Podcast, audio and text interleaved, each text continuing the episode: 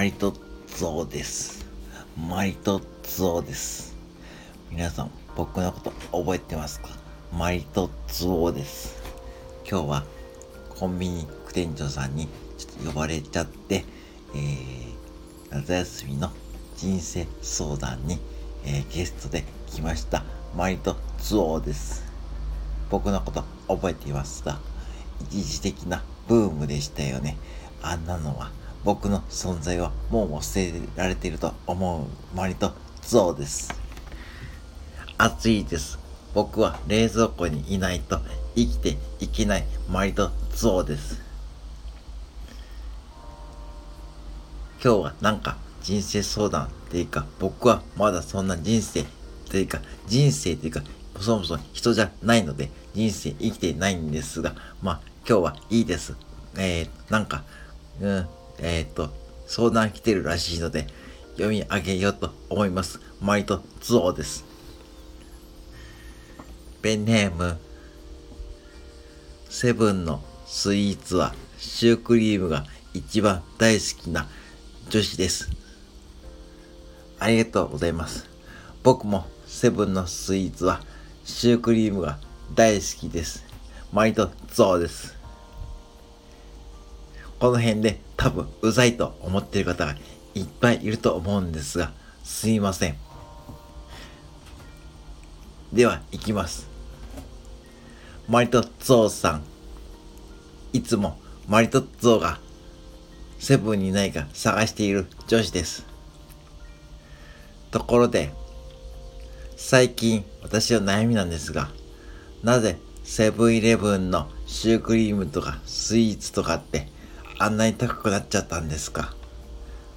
女子が、女子高生でも買えるリーズナブルな、お安く買いやすいような値段じゃなくなってきたような気がしてます。はい。どうすればこの問題は解決できるのでしょうか？マリトゾウさんの視点からお願いします。はい。えーと、ありがとうございます。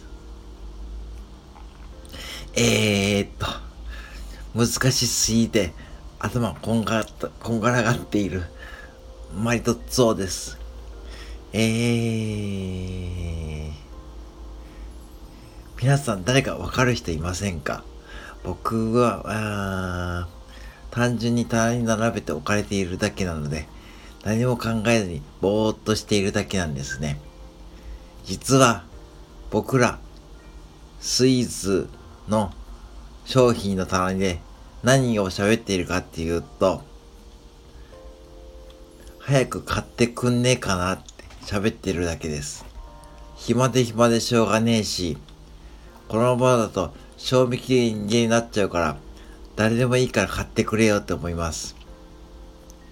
たまにめちゃくちゃいかつい顔したお兄さんが僕たちのことを睨んでくると思ったら、さっと手に取ってくれて、あ、なんだ、このお兄さん意外と萌えやなってみんなで喋っています。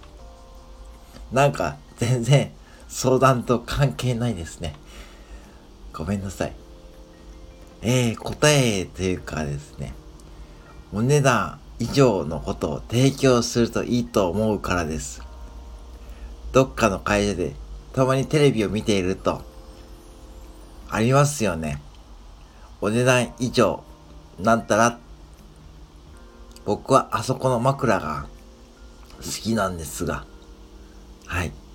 僕はいつも寝るときは、ニトリの枕を使って、あ、ニトリって言っちゃいましたね。僕たちコンビニスイーツは多分、お値段以上、他の商品たちとは違って、ちょっと、ちょっと、部類が違って、あの、弁当さんとか、サンドイッチさんとか、パンさんとか、いますけども、あの方たちとは違って、ちょっと、客層というか、違うと思うんです。特に女子の客、女子のお客さんが多いので、その方々にどうやってお値段、お値段以上を提供すればいいのかなって。多分そういうことだと思います。僕、マリトッツォたちは結局、ブームで終わっていましたけど、はい。はっきり言います。ブームです。ブームです。ていうか、セブンの店員さんたちも喋ってました。マリトッツォって何？マリトッツォってシュークリームと何が違うの？マリトッツォって単純にパンにクリームを挟んだクリームパンと変わんないじゃないのこんなの売れるのって囁いてました。それが現実です。厳しい世界なんです。でも僕たちは単にぼーっとしてるだけで暇やな、誰か早く買ってくれよって思いながら見てるんですけども、これでもお仕事してるつもりです。時給は30円いただいてます。はい。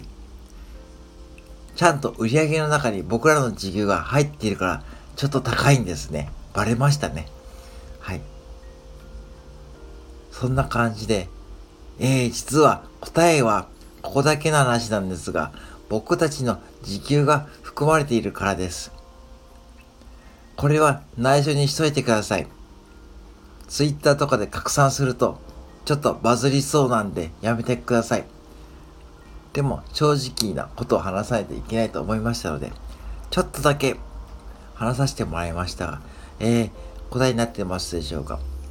僕たちマリトットは多分今後復活の予定はありませんが、どっかに売ってると思います。デパ地下とかに売っていると思うんで、ぜひ見かけたら僕たちのことを手に取ってくだされば嬉しいと思います。以上、マリトッツォの夏休み人生相談でした。ありがとうございました。マリトッツォ